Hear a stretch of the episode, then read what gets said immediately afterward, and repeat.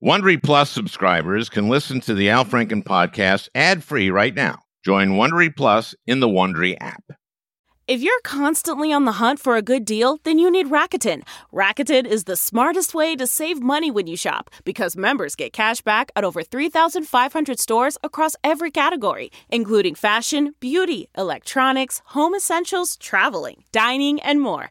You're already shopping at your favorite stores. Why not save while you're doing it? It's a no brainer. Get the Rakuten app now and join the 17 million members who are already saving. Cashback rates change daily. See Rakuten.com for details. That's R A K U T E N. Your cash back really adds up.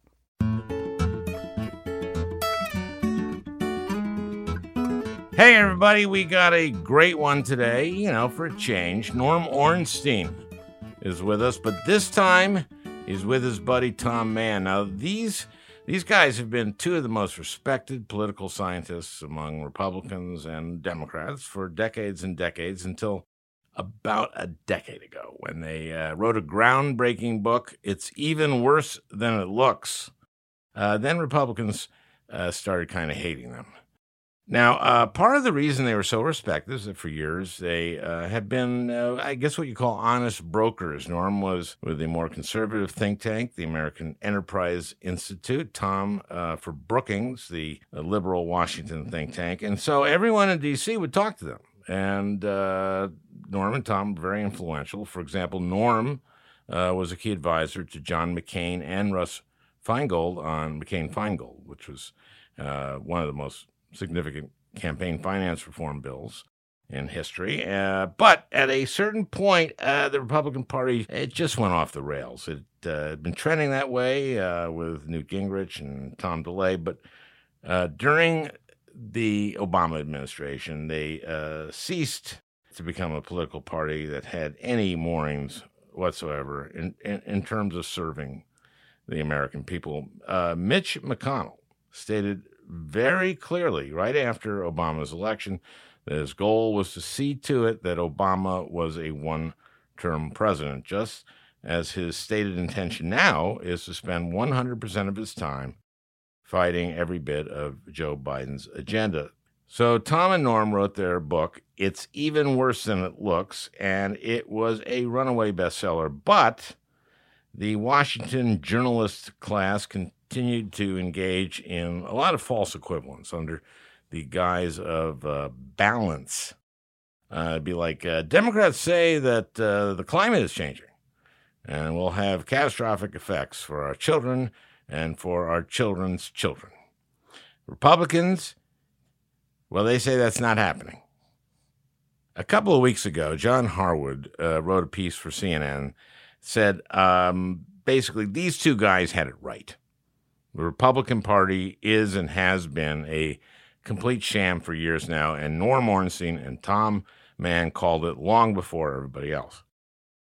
Now, uh, speaking of McConnell, holy cow, he just said something so offensive this past week. He was asked at a press thing uh, about where he stands on the John Lewis Voting Rights Act, and he said this It's against the law to discriminate in voting on the basis of race already, and so I think it's unnecessary.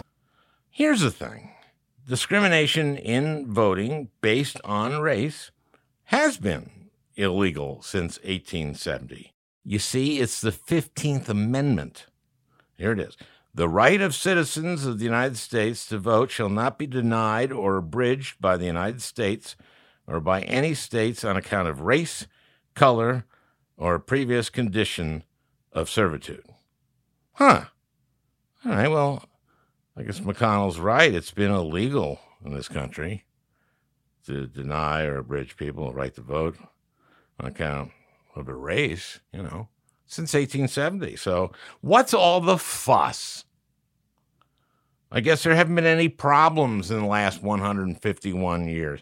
How awful is this man, Mitch McConnell? Look, we have to pass the John Lewis Voting Rights Act to restore what is called pre-clearance. Now, what is what is pre-clearance? Well, it's really friggin' important. Pre-clearance uh, was written into the original 1965 Voting Rights Act. Basically, preclearance applied to certain states and jurisdictions which had a history of discriminating against people because of their race or color. States like, oh, Mississippi or Alabama or South Carolina or Louisiana or Georgia or North Carolina or Virginia. Hmm. What are those, what states having in common? I wish I knew my American history. Oh, yeah, yeah, yeah, yeah, yeah. They were all in the Confederacy. And just coincidentally, all had a history of denying people of color the right to vote, eh, you know, after they freed them. Uh, now, how did how did they do that? How did they do that in, in these states? Well, they got creative. Take a state like Mississippi. They would routinely administer impossible literacy tests to black people. Now, I'm 70 years old, and I remember this stuff. There was a a great black comedian, Godfrey Cambridge, uh, of whom I was a huge fan because he was very funny. He was a, also he was a satirist. And Godfrey Cambridge would tell this story about a black guy trying to vote in Mississippi. And the poll worker stops the guy and says, Well, you're going to have to take a literacy test, son. And the black guy says, Okay. And the poll worker holds up a copy of the Gettysburg Address and says, Okay, now read this. And the guy says, Okay, four score and seven years ago, our fathers brought forth on this continent a new. Okay, okay, says the poll worker. Now read this. And he holds up a copy of the Wall Street Journal. And the black guy says, Okay, uh, Dow Jones Industrials closed down four points today in mixed trading.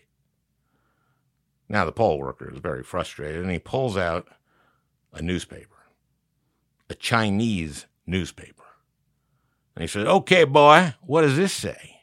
And the black guy says, It says the N word. Godfrey used the N word. I won't. It says the N word ain't voting in Mississippi this year. Now, I heard Godfrey Cambridge tell that joke when I was 13 years old. And I knew what it meant, and I never forgot it. Sometimes a joke can have a way of sticking. The Congress that passed the Voting Rights Act knew full well that those states and jurisdictions were run by white men who did everything they could to suppress the vote of people whose skin was the color of Godfrey Cambridge. So the 1965 Voting Rights Act prohibited the old discriminatory practices like, like literacy tests and required all the covered states and jurisdictions to get rid of all their discriminatory practices and from then on to submit any new changes in their voting procedures, things like closing or moving polling places, changes in ID requirements, reduction in early voting days, purges to voting rolls. Sound familiar? They had to submit those changes to the United States Department of Justice for pre clearance. That's pre clearance. Well, the Voting Rights Act actually worked really well. And Congress reauthorized it uh, every few years and uh, almost unanimously in Congress. But then in 2013, Shelby County, Alabama, county just south of uh, Birmingham, sued then Attorney General Eric Holder in federal court, arguing that parts of the Voting Rights Act were unconstitutional. The Supreme Court took the case, and in a 5 4 decision written by Chief Justice John Roberts, the court ruled the act unconstitutional and ended preclearance for those states and counties. In his opinion, Roberts wrote that, quote, the blight of racial discrimination has been ameliorated, and that preclearance was no longer needed. But Justice Ruth Bader Ginsburg's dissent was as powerful as it was prescient. This is what she wrote Throwing out preclearance when it has worked and is continuing to work to stop discriminatory changes is like throwing away your umbrella in a rainstorm because you're not getting wet. A great quote has a way of sticking. And of course, she was immediately, immediately proven right. Within weeks of the Shelby decision, the North Carolina state legislature passed voter restriction laws to purge voter rolls. Instead of preclearance by the Justice Department, any any objections to the this obvious voter suppression had to work its way through the courts. So it wasn't until three years later that the Fourth Circuit, the appeals court, ruled that the changes voted through by the North Carolina state legislature had, quote, this is their quote, targeted blacks with almost surgical precision.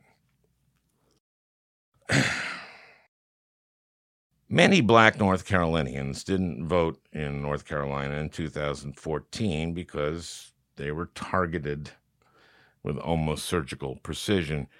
Now, in between, Republican Thom Tillis, who had led the effort in the state legislature to target black voters, narrowly defeated my Democratic colleague Kay Hagan for the U.S. Senate in the 2014 election. That seat was taken away from Kay and the Democrats because of John Roberts, Shelby County.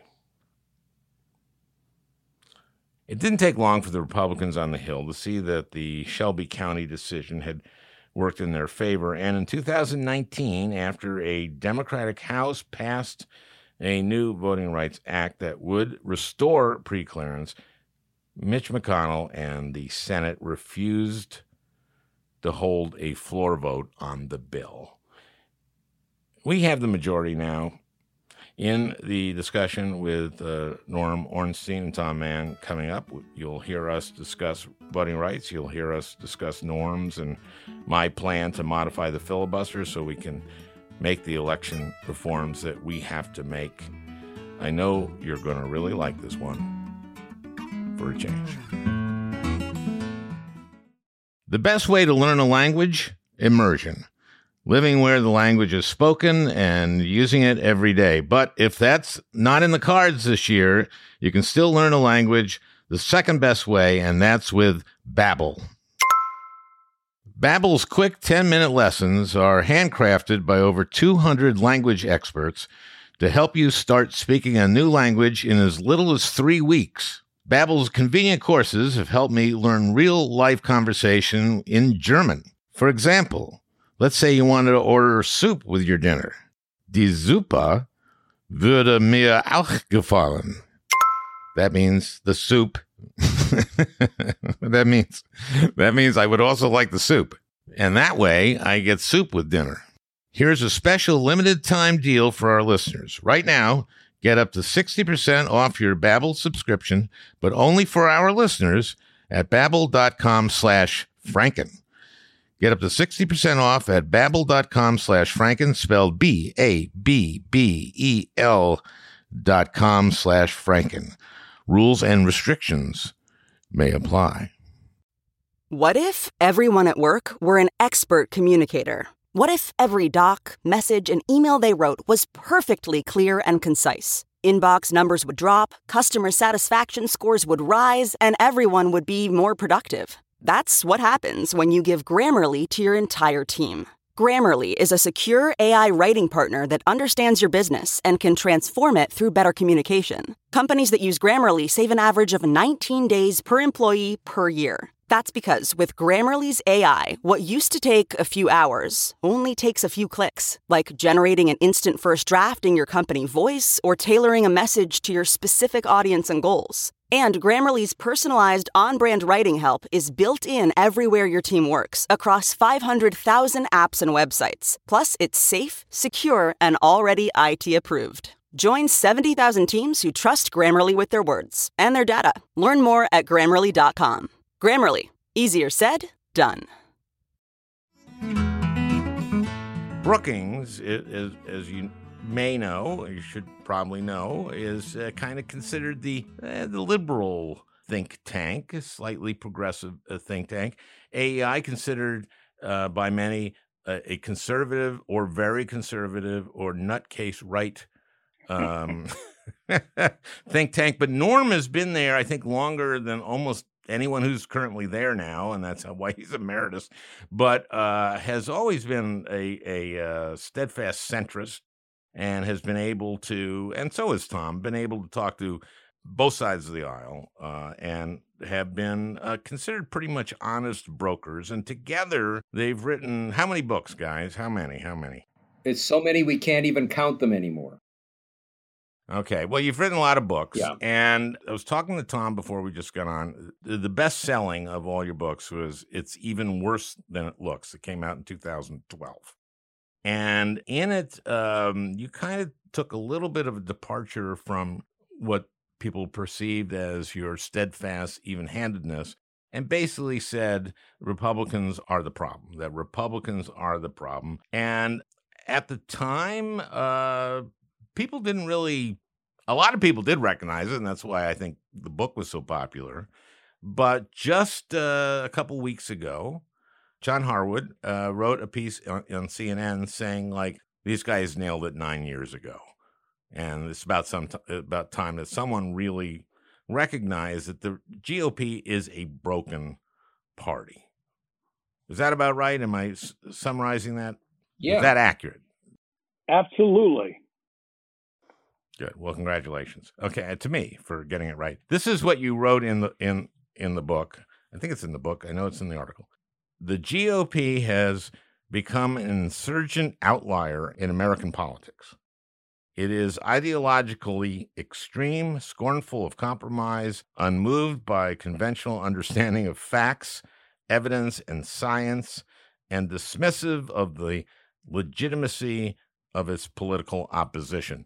Now, at the time, I was in the Senate and I went, yeah, of course. yeah, right. Everyone knows yeah. that. And evidently, no, it was revolutionary, and you didn't quite get the uh, the uh, credit from I don't know the uh, John Harwoods, I guess at the time, the the established uh, media thinkers who who would go like, you know what, that they're right. It took them. Uh, it took people a while, and it's it's amazing to me that it took them this long because th- this has been clear. I think since I got there in 2009, uh, and it's about Mitch McConnell in a big way. It's also about Newt Gingrich and Rush Limbaugh. But um, speak to uh, take your little victory lap here, guys. Or your big victory lap. The article itself uh, went viral in the Washington Post, and the book sold so many copies, partly because it was had an argument that was unexpected from the two of us, uh, who, as as you said in your introduction, uh, have played a, a pretty honest broker role in in uh, in covering Congress and American politics, and as uh, as scholars. So there was a a bit of a shock value, but what was really the problem was that the whole sort of basis of both scholarship and news was to treat the parties comparably, that they assumed a symmetric uh, relationship, that they were uh, equally to blame for the gridlock and the, the general inability to function properly in our democratic system. So uh, now it's become common to talk about the false equivalence that reporters like to put on stories. Uh, they say this and the other side says that, and what are you going to do? They disagree. Democrats will say the earth is round. Uh, Republicans will say it's flat. Uh, we don't know which is true. That's sort of what's been going on for a long time. But you guys pointed out that the Earth was actually it was round, but not round like a plate, but round like a cantaloupe. and that was the breakthrough. That was really. Oh. I bet you're in awe, aren't you, Al? That that we made such a fundamental breakthrough. We'd been seeing this coming for some time. Uh, we wrote a book in 2006 called The Broken Branch How Congress is Failing America and How to Get It Back on Track. And in that one, we, you know, hit both parties pretty hard. But we hit the Republicans a little bit harder because uh, when Bush was president and Dennis Hastert was uh, the Speaker of the House, you could see this moving uh, in a very different direction than what we'd seen in Congress before that. Although, of course, we also had made it very clear, really going back to the 1970s, that Newt Gingrich was transforming both the Republican Party and the larger landscape uh, into something very different. But by the time we saw uh, Barack Obama come in as president and the reaction of the Republican Party uh, in the House and Senate, the breaking of norms, the uh, complete trashing of science and expertise, the willingness to do anything to accomplish political ends, the so called young guns in the House. Uh, Paul Ryan, uh, who of course later became Speaker, Eric Cantor, who became the majority leader before being ousted by a Tea Party guy, and then Kevin McCarthy, who has now uh, proven uh, himself as the minority leader in the House to be the worst leader uh, that the House has ever seen.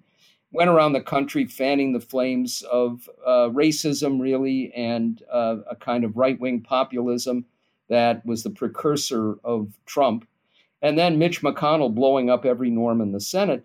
And while we had worked with as many Republicans as Democrats uh, for decades in Congress to reform the institution and help it work better, yep, yep. it became clear to us that this was different than what we'd seen. It was a clear and present danger to the country and our political system and democracy. And we took the leap and basically just called it as we saw it. And that really did create a firestorm. Now, let's relate that to what's going on now, just right now.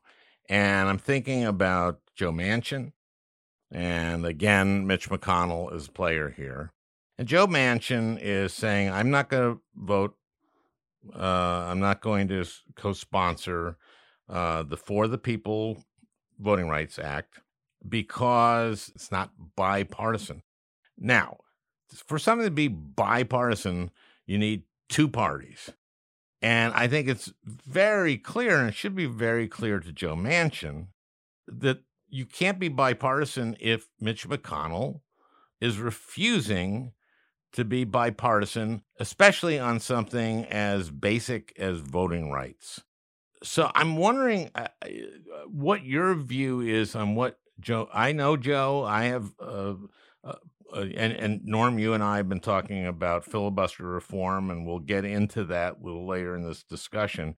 But what the hell is going on? Joe hasn't cited any actual provision of that bill that he objects to. He won't. What the, what is going on there?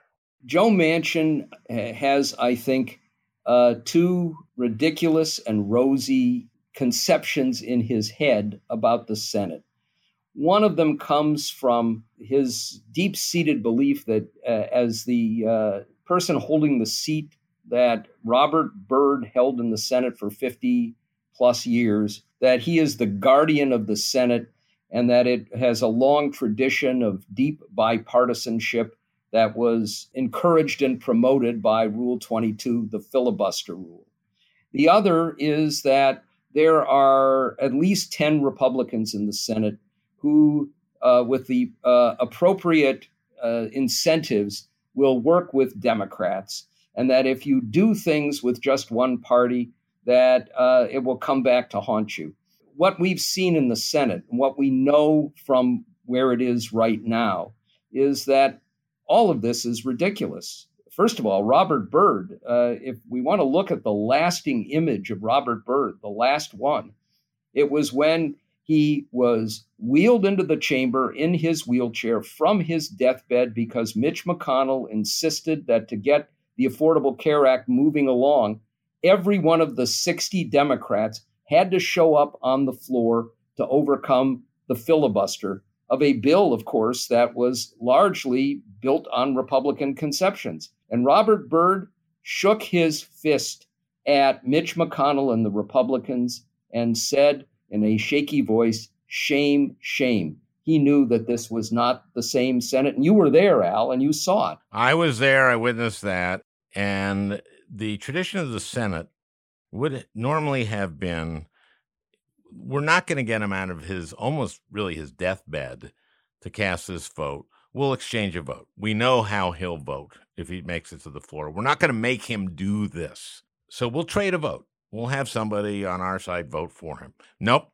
Nope. We're going to make Robert Byrd get out of his deathbed and go to the floor. And he had held his his arm up, pointed, and said, Shame, shame, shame. And I've said this to Joe.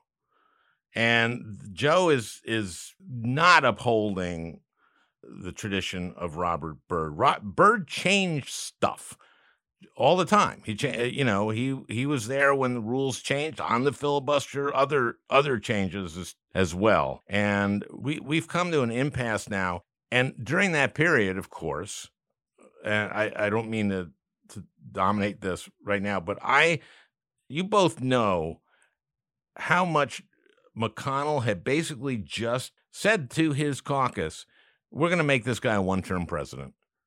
and we're not going to vote for anything. We're not going to help him anyway. We're going to block every damn thing we can. And that's what they were doing, and that's what he's doing now. And we, we know that McConnell has said this about Biden that 100% of his uh, focus is on blocking everything that Biden wants. The curious thing here is that there is a rule that should push for bipartisan cooperation, and it is the reconciliation rule. So if you think back to when the American Rescue Package came up at the beginning of the Biden presidency, it was clear that there were 50 votes. All 50 Democrats were going to support a bill that could pass with 50.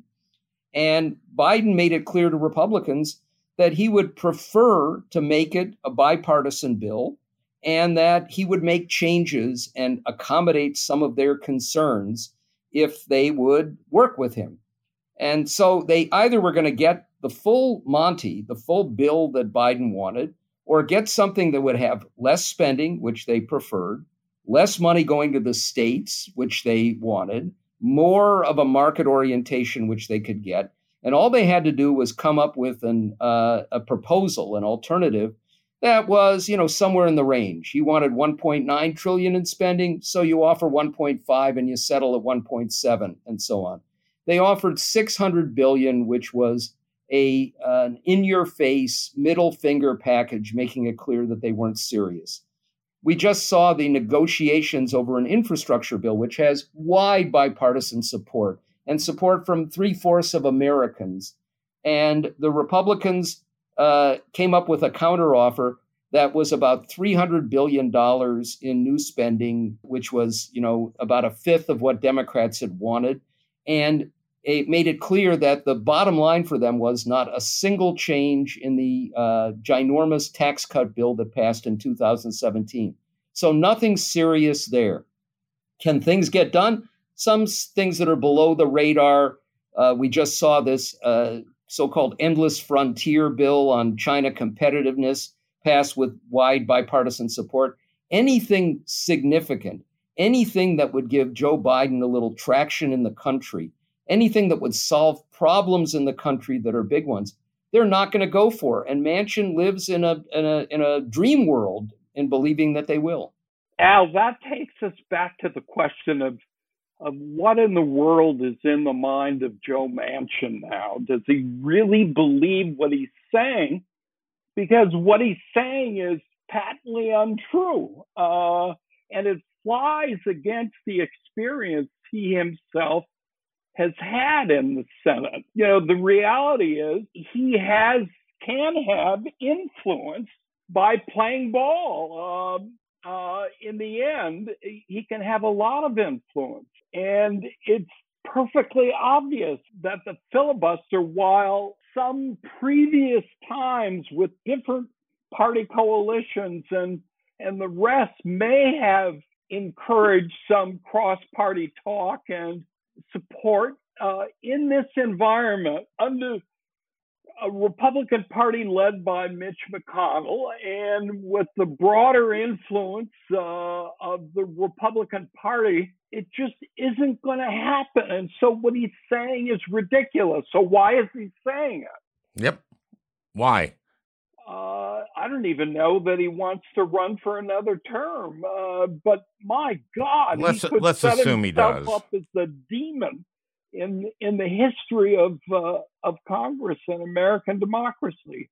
Norm, do you have any idea why he just won't say, "Okay, this is what I object to in the bill," and maybe we can agree to take that out? Why is he even refusing to say that this is about some? There's, there's some stuff in that bill that he objects to. So let's uh, sort of take the rosiest possible interpretation that Manchin is playing a long game and is Machiavellian and wants to do whatever he can to bring Republicans to the table, that he'll uh, let it go for a while, uh, that we'll see if he can get that support on uh, the uh, infrastructure bill, that he really wants to push the John Lewis Voting Rights Act, which he believes in strongly and has one Republican co sponsor and has said repeatedly that he's sure there will be 10 there. And then, if that happens, you can begin to negotiate on the other uh, major bill on voting, uh, the For the People Act. In the past, he has indicated that he wouldn't support uh, at least campaign finance reform in this bill and he's indicated some uh, skepticism about the bipartisan redistricting commissions. But you're right, Al, that right now he's not willing to talk about what he would do or what he wouldn't do. I frankly am a little frustrated with uh, Chuck Schumer that he didn't move expeditiously to bring up some of these bills, including, for example, the Manchin Toomey gun bill, and let the Republicans filibuster that. And Manchin, of course, has already expressed frustration and anger that the uh, January 6th commission that passed the House with bipartisan support, that gave the Republicans everything they wanted, that he supported strongly, was filibustered to death by the Republicans. Do a few of these and, and make it very clear that they have no interest in cooperating. And we already know that uh, Mitch McConnell has said he would oppose the John Lewis uh, Voting Rights Act. But that's the best case scenario. The worst case scenario is that he's just dug in his heels and isn't going to give. And if that's the case, we're screwed. Let, us assume the best case scenario. And then you're right. Why didn't Schumer bring up, why, why not bring up some stuff that they will, like Manchin Toomey, which that was uh, a piece of legislation that the two of them put together right after Sandy Hook. And the fact that we didn't get that, and that was just you know, a background check bill, and we didn't get anything. We didn't pass anything after 20 children had been killed. That was one of the lowest days uh, I felt yeah. not getting that. Not getting that. I can understand we didn't get the assault weapons ban, which I was a co-sponsor of, which I don't also don't understand, but still, that was ridiculous. And why not make them prove that they're not because uh, they aren't bipartisan. They will not do anything bipartisan. Look, in 2009, when we were trying to get the ACA, at the beginning, when I first got there, uh, Baucus, Max Baucus, who was chair of the finance committee, was kind of in charge of getting a bipartisan bill. He insisted that he wanted to get a bipartisan bill. Remember, he had that gang of six, and the three Republicans were Grassley, Snowe, and Enzi. And he kept try and negotiate with these three. And we have the caucus lunch, and he'd come back and go like, "Well, we made some progress, but not very much." And then he'd come back the next week and go, Well, we lost the progress we made, but I have some hope. And then the next week he would do that again. And it just kept going on and on. And finally, after two and a half months of this, he goes to a caucus lunch and he goes, like, you know what? I've determined that they had no uh, no interest from the very beginning in doing a bipartisan bill. And Arlen Specter, who had been a Republican and had come over to our caucus, said this. He said, Well, I could have told you that. And I said, well, then why didn't you? because we had wasted two and a half months. And, and that was precious time in the Obama administration. And so it uh, we didn't get the bill passed until Christmas Eve when Byrd came on out in his wheelchair saying, Shame on you. Shame, shame, shame. They are every bit as bad now. It's the same damn thing. It's even worse, though. The Republican Party has gotten worse. And now, what they're doing in Arizona and Georgia and Texas and all over the country is not just writing bills to suppress votes, but they're actually writing laws to allow partisan Republicans in these states to overturn the results of the election, just like Trump was trying to do between uh, November and and January twentieth. Al, that's fundamentally correct. Um, and I like that word. It's even worse. You know, someone should have thought of that for a book title. Um, Wait a um, minute. it's even worse than it looks, is what you, you said, but it's even worse than worse than it looks. it's even worse than it was. That's your new book. It's even worse than it looks. Exactly. I like that title. I like that title. It, you got a book, guys. uh, Al, but but really now we're getting to uh, the meat of the matter. One of our political Finally. parties is unable, unable, and unwilling to play a role of a governing party in a democratic two party system in which treating uh, the other party as a legitimate player in an effort to reach agreements and deal with the problems the country faces. The, it's it's now hardwired in the Republican Party. They have become truly an anti-democratic party, as close to one as we've ever had among our major uh, political parties. And Republicans in the Senate and the House know that it's very unpopular for them to be seen as cooperating in any way with uh, with the Democrats. Well, it's very unpopular among Republican voters. Exactly. And, and most, almost all of them know if they if they go against Trump and go against McConnell in this case, that they will be primaried from the right and lose. If they're if they're in a safe seat, which most of them are, and or in a safe state, which most of them are, and so we've got a, uh, a fine mess here. I would say it's even uh, even worse than that. And here I would just disagree slightly with Tom, which I rarely do. They're not a party anymore. This is a full blown cult and it's the equivalent of a fanatical religious cult. And what that means is, you know, as a cult, which preceded Trump, there's no longer an ideology, it's a theology. At the same time, the fear of being shunned or excommunicated is overwhelming. So it's not just the fear of being primaried, because you have people who are retiring or who retired. Lamar Alexander being a good example, who just mm-hmm. went along with all of it because going back home to Tennessee, not that he was seeking another job where he had to curry favor, right. but he wasn't going to be the one who was shunned by his neighbors and friends. And at the same time, if you think about what a religious cult is, you have a theology, but it varies depending on what the cult leader says or does. So to me, the classic example of this is you have Trump, who, uh, of course, is responsible for a half a million or more deaths by the mishandling of the uh, pandemic, but who then does Operation Warp Speed and brags about creating all of these vaccines.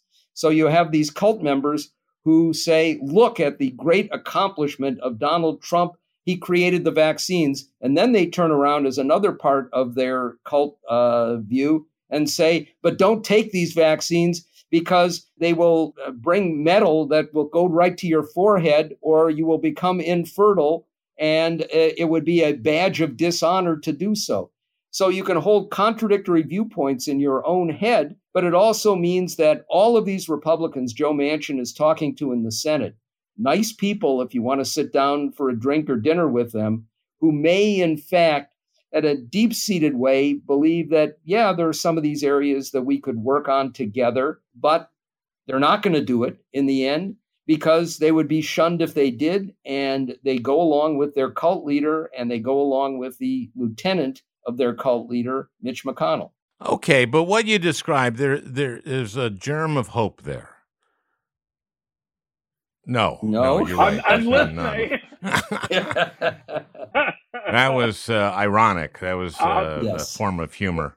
I don't that disagree I do with the word that Norm has said. That uh, that is the reality of our politics. Republicans don't really have any policy interest or initiatives other than cutting taxes and confirming right wing appointees. Federalist Society. That's it. Judges. It's, it's getting the libs, and it's basically impossible to to work out any agreement on high profile issues uh, with with the Republican Party. I think this is all about Schumer is pressing ahead. Remember, there there have been two bills on on which uh, Republicans have clearly filibustered already. One was the commission, the other was the pay equity bill. He's got others coming up, but the idea is Manchin. This is all about making sure if you use reconciliation, uh, so you need only a simple majority for infrastructure, you have to have Joe Manchin and Sinema and others along with you. And so to do that, he believes, Schumer, that you've got to give Manchin some room and some weeks. It's not going to be like it was with the Affordable Care Act, where it went on, on for months and throughout the summer. This will come to a head earlier. He's got others like the gun bill that will certainly get to the floor um, uh, soon, but I think sadly, when you have a 50 50 Senate, you've got to have every Democrat with you. And Manchin may be diluted, but he's, uh, he's got to be dealt with. And Manchin was one of the 50 uh, on the package that they passed, the relief bill, right? Um, and the question is, will Manchin do that again, say on infrastructure? Infrastructure now, reconciliation for the listener. I, most of our listeners, I think, know what what that means. But reconciliation is a, a procedure where you can pass something with a simple majority, and it has to have to do with budget. But and let me ask you guys this, and because you guys are experts on procedure in Congress, could you could you find a way? To put part of uh, the uh, for the people bill inside a bill like an infrastructure bill where you're saying something like okay uh, states get this much money for your election infrastructure or get this much money but you have to take it to get highway funds uh, and you have to abide by the rules so, is there a way? Uh, this this would be called creative legislating. And my my argument is, if Chuck Schumer is going to be the Jewish LBJ, he's going to have to do. he might have to do some creative legislating. Is it? Am I just uh, shouting down a canyon or something? Yes. Uh, Shit. you know, look. In theory, wow. you're right. Um, and in theory, the uh, a majority in the Senate could alter the reconciliation rule, which includes the Byrd rule, and uh, you know requires that everything be related to spending in a certain fashion. And if they came up with a creative solution like you suggest, even if the parliamentarian said no, that doesn't fit, a, a majority could overrule the parliamentarian but you have to have all 50 on board with something that is extraordinarily disciplined. And I don't think you get Joe Manchin for that uh, either.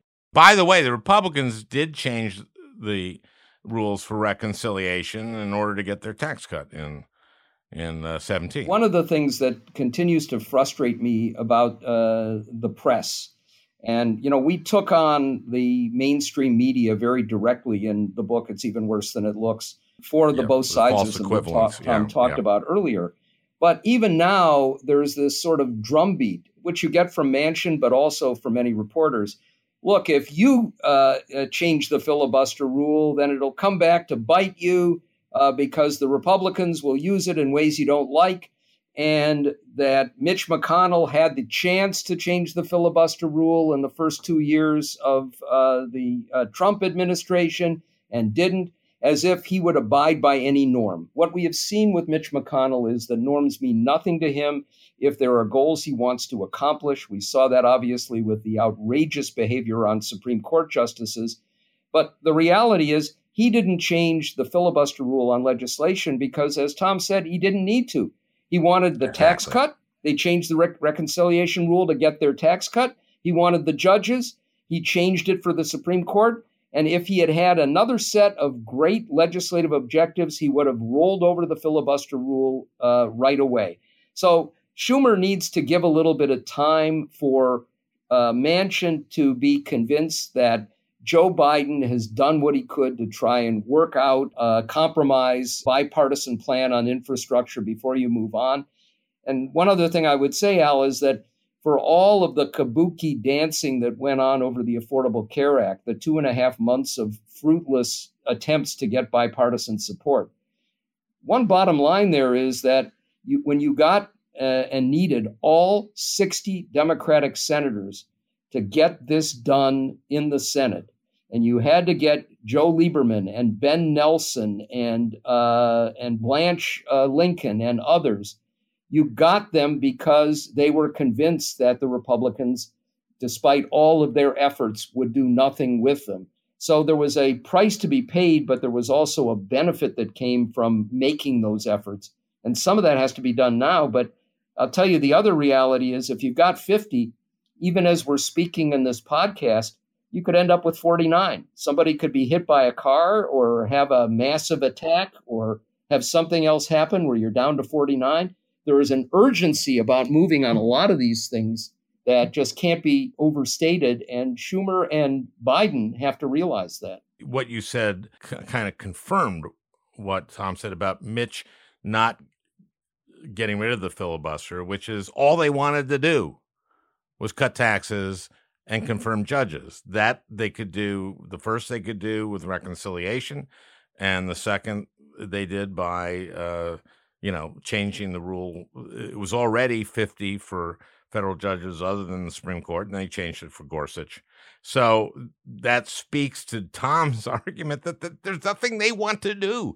They're a nihilistic party. Go ahead, Tom. I I think your effort to try to sneak the For the People Act into a infrastructure reconciliation bill is, is a loser. It's uh, it's just too much to ask. It's not going to happen. It can't be put together. Manchin and Sinema and Hassan and and others would object to it. I think the object uh, is is not now to go too far. They're about ready to move to the reconciliation and get a really good infrastructure package passed, together with what they've done on the pandemic, with the vaccines, with the initial rescue package, you get the infrastructure. The odds are President Biden is not going to be less popular. He's going to be more popular. The economy's likely to to run strong uh, in the year ahead. So you're in a position to resist, to counter the traditional midterm loss of seats, and you actually have a shot at both holding the House and increasing the majority in the Senate. So you become in a better position to do something in the third and the and the fourth years. But that's all assuming, Tom, that's all assuming that these laws they're writing, these election laws in these states, which include, for example, the authority being given to state officials, to partisan state officials, to overturn the results or to judges. Some of the stuff they're doing is very scary. In Arizona, for example, they rewrote the law so that instead of the Secretary of State determining who won the election. They changed it because she is a Democrat. They changed it to the Attorney General who's a Republican. This goes beyond just your uh, garden variety voter suppression, which they're doing. This goes to a if if these laws had been in place, Trump might have been successful. I agree with you. I but the way to deal with that is not to push all of S1 uh, with campaign finance and ethics and gerrymandering and the kitchen sink. In fact, S1 doesn't even deal with the most serious of the violations that Republicans are pushing to uh, basically give them the power to ignore the popular vote in their state and and Yeah, to have a thought legal they would do that? So, but so you go after that in a very targeted way and build a movement behind that. I wasn't, by the way, Tom, I wasn't suggesting put the ent- entirety of For the People Act in. That, that's not what I was doing. I was talking about putting a piece of it in that stops that. I don't think we've been pessimistic enough. Um, so I'm going to add a, l- another little Okay. element here, which is the Supreme Court is not done issuing its opinions uh, for this term. And one of the ones that's remaining is a very important precursor of what we may see ahead.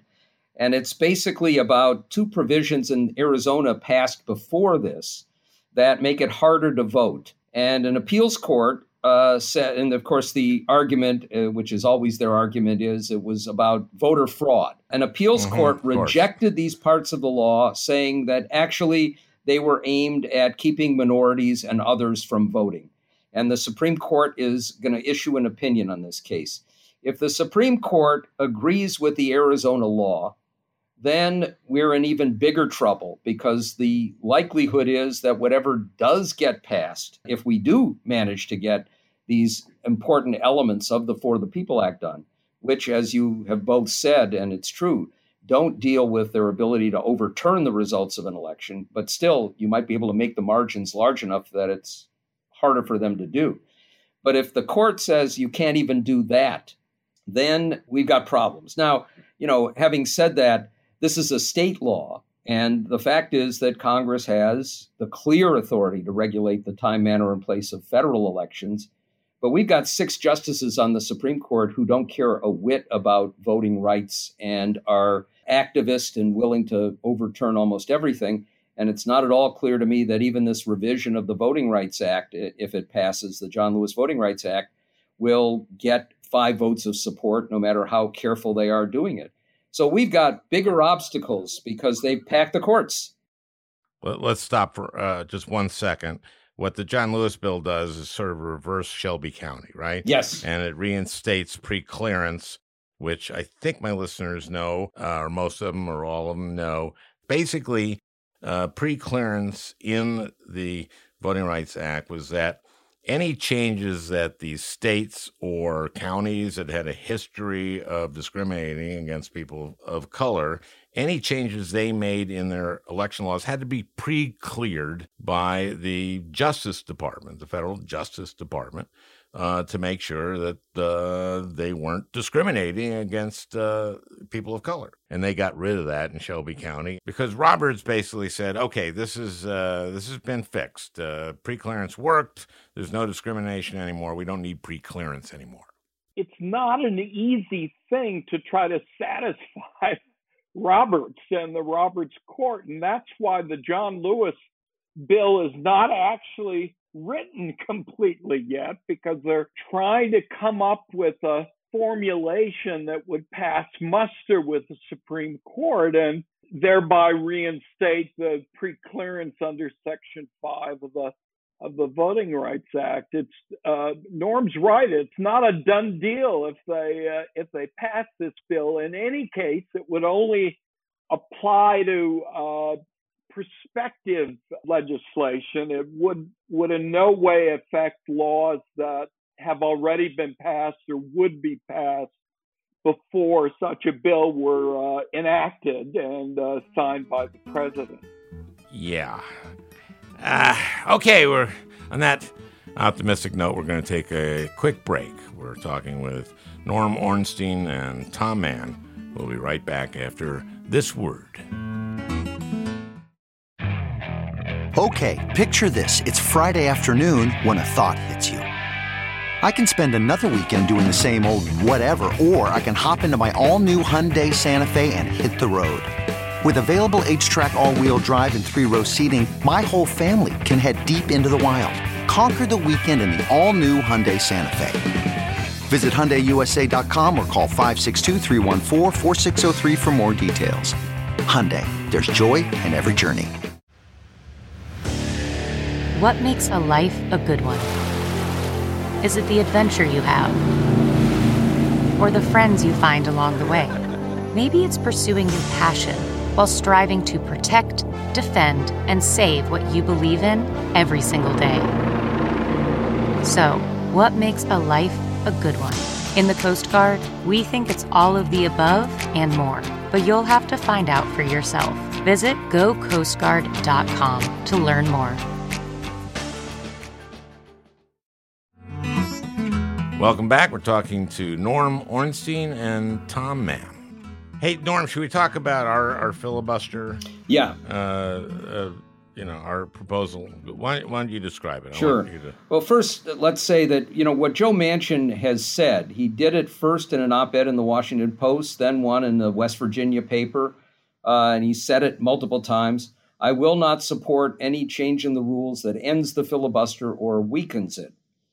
So, uh, the approach that we have taken is designed to make it clear that this is not weakening the filibuster. You could argue that it's restoring it because it means that the burden falls where it should on the minority. The whole idea here is that a minority that feels intensely about something but doesn't have majority support, either in the Senate or in the country, that you can uh, pay the price of uh, going all out and uh, making sacrifices so that you can shed light on it and change the public and change the Senate. Right now, of course, the burden is entirely on the majority. And as you have pointed out many times, Al, your revelation on this goes back to when you were new in the Senate and leaving on a Thursday afternoon and went over to be friendly to Senator Jim Bunning, the Republican uh, uh, senator from Kentucky, and said, See you on Monday. And he said, No, you won't. You have to be there. I don't because it's a cloture vote. And there we see it. And we saw it with Robert Byrd coming in in his wheelchair, uh, probably uh, shortening his life because uh, Mitch McConnell forced the 60 to be there. And what we mean by that is right now, the way it stands is, is you need one senator to say, I object, and you have a filibuster. And then you need 60 senators to end it. And what you and I have been suggesting is that instead of 60 to end it, you need 41 to continue the filibuster. So the burden, so Jim Bunning would have had to have shown up, and I wouldn't have had to. So, right? So, so I could stay in Minnesota and, and campaign or, you know, meet people around Minnesota or do whatever I wanted on my Monday. And um, Bunning would have had to come and, and continue this filibuster by being one of 41. Then we've added to uh, that with the talking filibuster. So why don't you continue? Yeah, and so you know, if if you just say you need 41, there still have to be some members of the majority there to be able to make a quorum uh, so that the uh, Senate can continue to do business. But if you want to make it tough for the minority, which is what it's supposed to be, that they really have to uh, go all out if they're going to block something that has clear majority support. They not only have to be there and be there at what might be uh, the middle of the night or uh, at times that are very inconvenient on Fridays or and on for a long time. Uh, that all of them have to be there and they have to be on the floor. They have to have 41, on the floor and they have to Mhm. talk relevantly about the issue at hand. And that puts a major burden on the minority, which is a burden they should have. And that's the way the filibuster was supposed to work, that it's up to the minority. And that changed uh, when they changed the rule from a present and voting standard to a fixed number, the three fifths of the Senate. And we're putting the burden back where it belongs. We're restoring the filibuster. That ought to appeal to Joe Manchin and ideally ought to appeal to the others like Kyrsten Sinema. Tom, why don't you explain present and voting versus uh, two thirds versus 60? The- because a lot of people think, oh, well, they made it easier to break a filibuster. Nope. They didn't make it easier to break a filibuster when it went from two thirds present and voting to 60.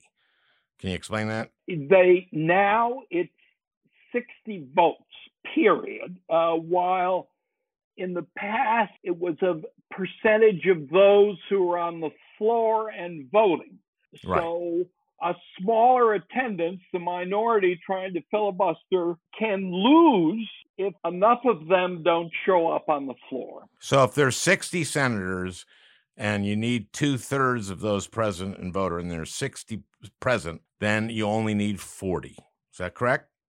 That's correct. Okay, so that that and I because I, I, hear this all the time, and I hear this from actual MSNBC commentators. Well, they made it easier to yeah. uh, to and a filibuster by reducing it from sixty seven to sixty. No, no, no, they made it harder. You know, we had a good example uh, just about a month ago when the Senate ended up on a Thursday staying in session for about six hours longer than they had anticipated uh, because they were finishing something up.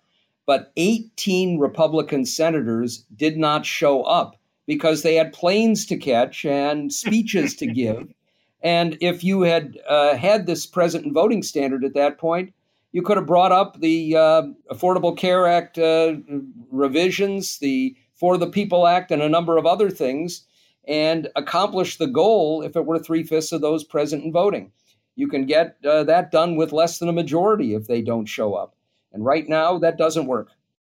You saw on the January 6th commission, they only had 35 no votes. Yes. Exactly. You know, the, the interesting practical question is obviously all of the Republicans in the minority would would oppose the rule change. So you'd have to use the nuclear option, that is to change the precedent.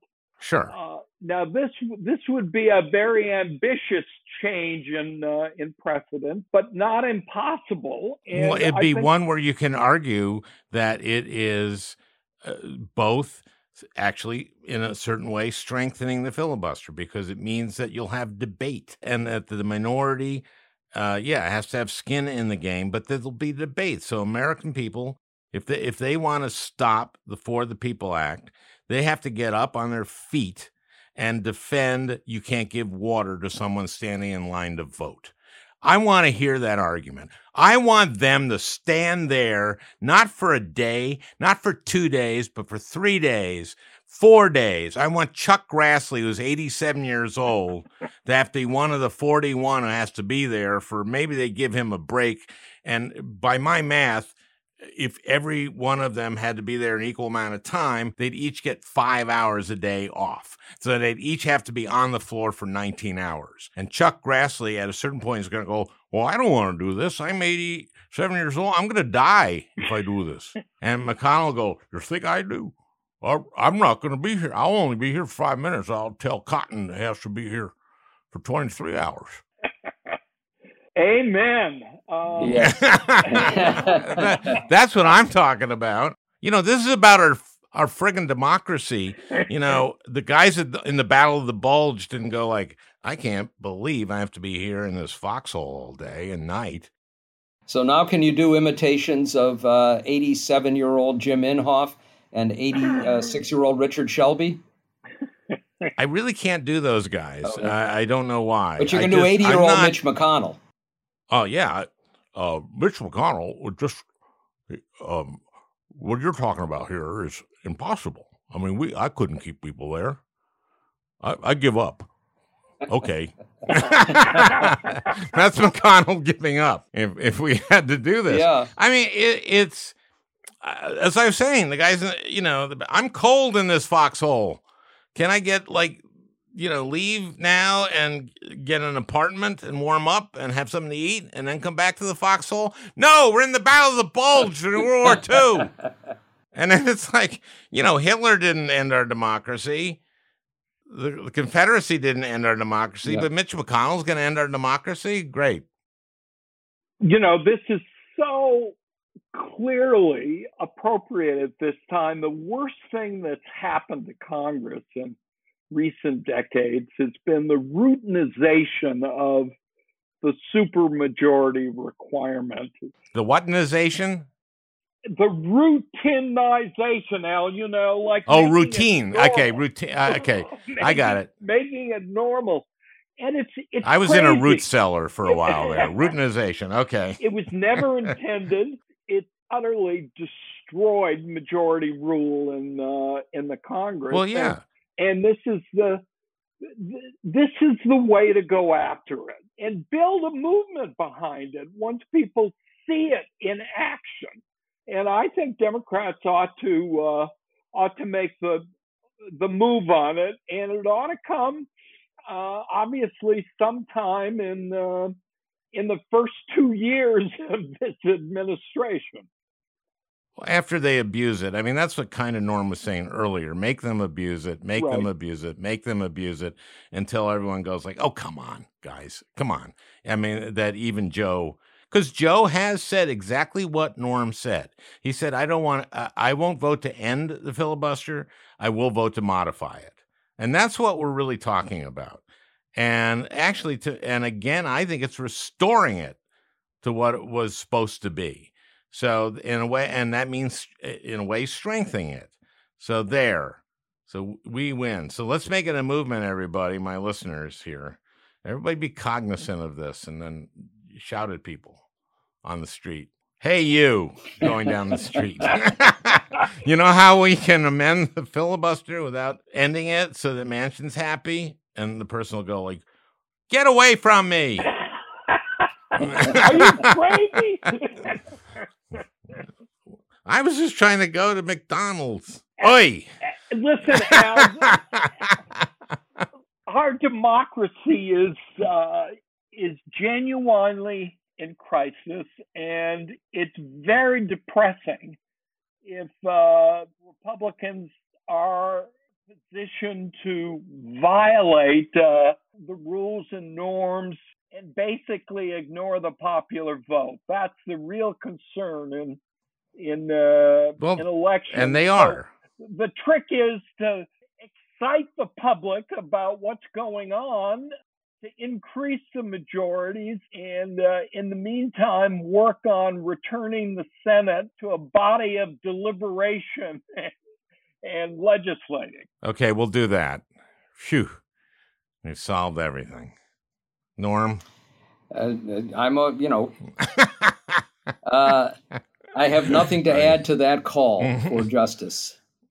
Yeah, but boy, oh boy, uh, you know, McCon- this is worse than it was in 2009. This is worse than it was in 2012 when you guys wrote that. This is really bad. Well, and you know, one thing we can add here, Al, is that we focused more on the Republican Party in the House and Senate at that point.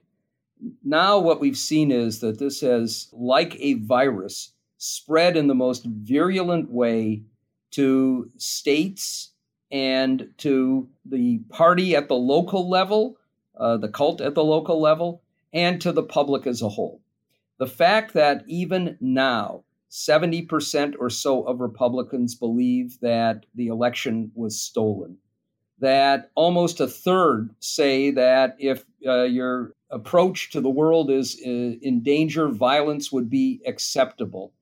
That we have these laws that are designed to overturn the results of an election and that make Jim Crow laws look enlightened uh, as a consequence. That we have in Texas not only some of the most draconian measures uh, on elections, but that they have just passed a bill that basically says anybody can get and carry a gun without any permit, without any check, uh, background check at all. That we have the Texas Republican Party that in its platform basically wants to get out of the UN and abolish the Fed, among other things. That we have these radical crazies out there, and some of them getting elected now not just to state and local offices, but to Congress in larger numbers, and that the very fundamental fabric of our society and what we believed in and the uh, freedom uh, that democracy brings with it are under direct and imminent threat. This is so much worse than 2009.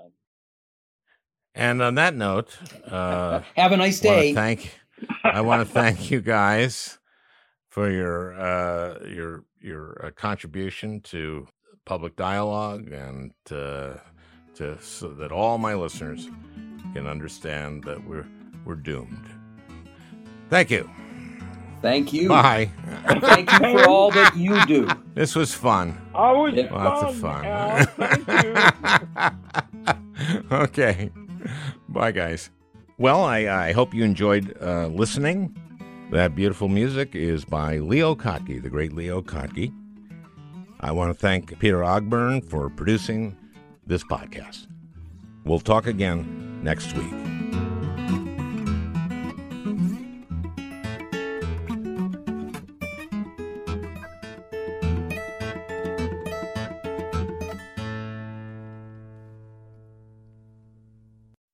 Hey, Prime members, you can listen to the Al Franken podcast ad free on Amazon Music.